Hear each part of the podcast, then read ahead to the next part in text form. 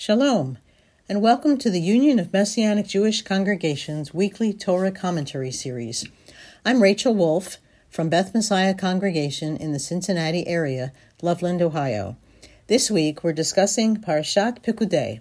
Our text begins in Exodus chapter 38. The Trail Map of Torah. I am an avid hiker. I like nothing better than to be out there, surrounded by the splendor of the natural world and I am old fashioned enough to love maps. I mean, real maps, the kind you can hold in your hands and then fold up and put in your pocket.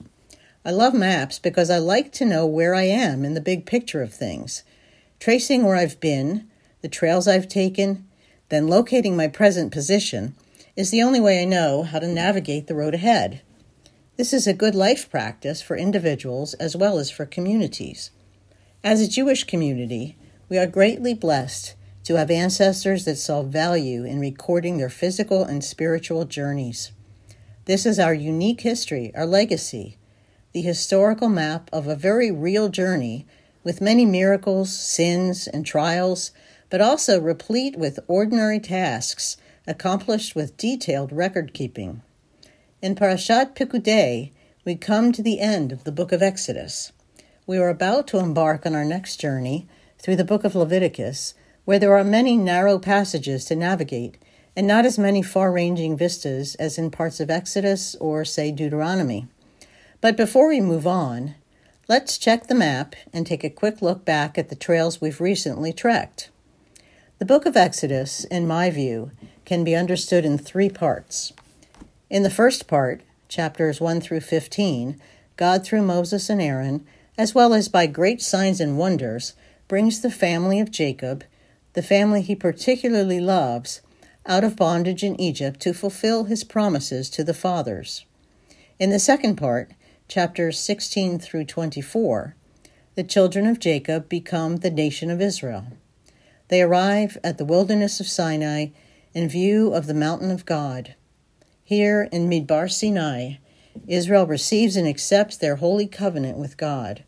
God cuts covenant with the Jewish nation through this blood offering sprinkled on the people, God anchors his own holy name to the earth by eternally joining his name to a people of flesh.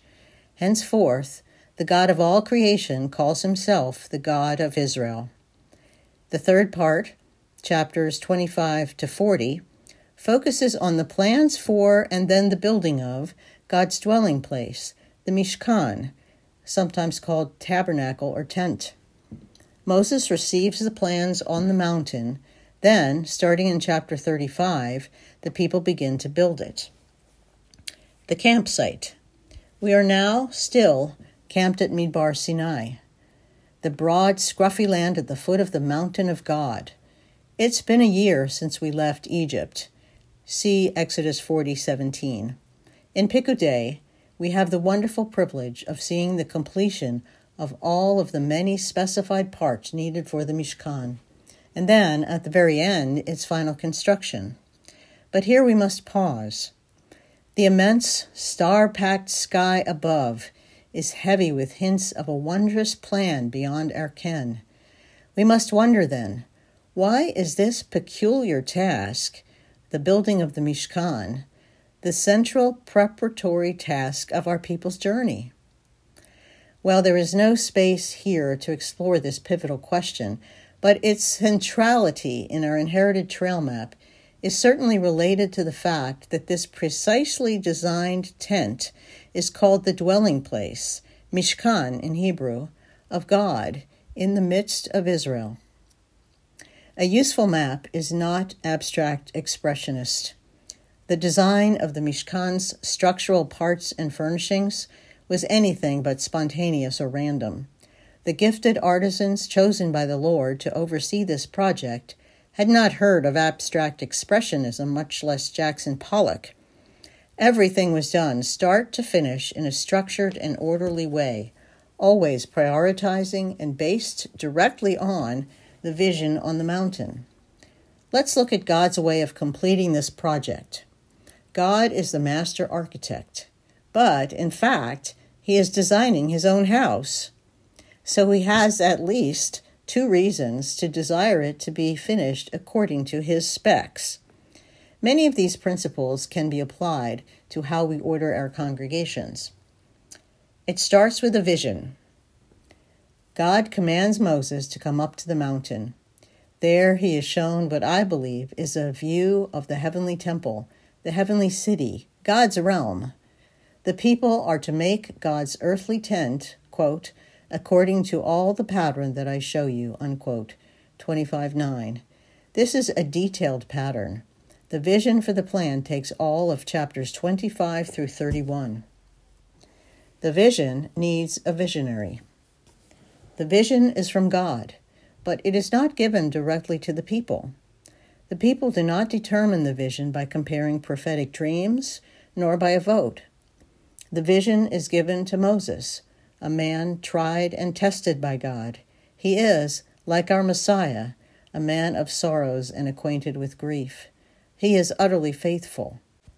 The visionary communicates the general vision to the people. Moses gathers the whole congregation of Israel and tells them what the Lord has commanded. But he speaks in general terms, not in detail.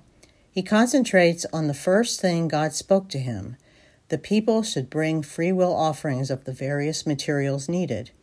He then tells them that gifted artisans will be in charge of the construction. 35 10 to 19. The visionary communicates the detailed vision to the leaders. This is a serious responsibility. It takes patience and communication skills. It has to be palpably clear, yet allow for a degree of artistic creativity in those called to bring it to fruition. Moses tells all the people that Bezalel and Aholiab are the project's executive designers master artisans called by God. Exodus 35, 30 to 36, 3. The artisan leaders oversee the work. These master designers appoint other gifted craftsmen and women to jobs that suit their skills. They continue to oversee all of the work. In this section, when we read he, it usually refers to Bezalel, not to Moses. 36:1 to 39:31. The executive designer brings the finished work to the visionary. The artisans did everything they could to have all of the specified items made according to spec. But in the last step, Bezalel brings all of the pieces to Moses for inspection before assembling them. There was still time to correct something if needed. 39, 32 to 41. Moses inspects all the work according to the vision. This must have been a tense period for all of the artisans. They had worked so hard. They had done their best to artistically express the vision Moses had communicated. They had put their whole hearts into the work. Yet they submitted all to the one whom God had called to carry the vision. And perhaps there were a couple hours of inspection. Moses confirms finally that they had done well. He blesses them. We can imagine that there were many sighs of relief and much rejoicing. 39, 42 to 43. Moses personally oversees the construction. Moses, in his priestly role, oversees the construction of all the parts. Now, when we see he at this point, he refers to Moses. I doubt Moses did all of the heavy lifting, but he did do all of the priestly tasks himself including anointing the Mishkan and all of its furnishings with the holy anointing oil, and placing the holy garments on Aaron and his sons and anointing them. He most likely also personally placed the testimony into the ark and placed the kaporet, often translated mercy seat, on the ark. I imagine he closely supervised those who carried the ark into the tent. 41 to 33. God brings his presence. One of the most famous phrases in Torah is Vayachal Moshe. Moses finished. And he raised up the court all around the tabernacle and the altar and hung up the screen of the court gate. So Moses finished the work. 4033. Then the glory of the Lord filled the tent. Whenever the cloud was taken up from above the tabernacle, the children of Israel would go onward in all their journeys. 40, 34 to 38. The journeying of the Israelites was determined from here on by the cloud of Hashem. It is not clear whether the cloud showed them the route or just the timing of breaking camp.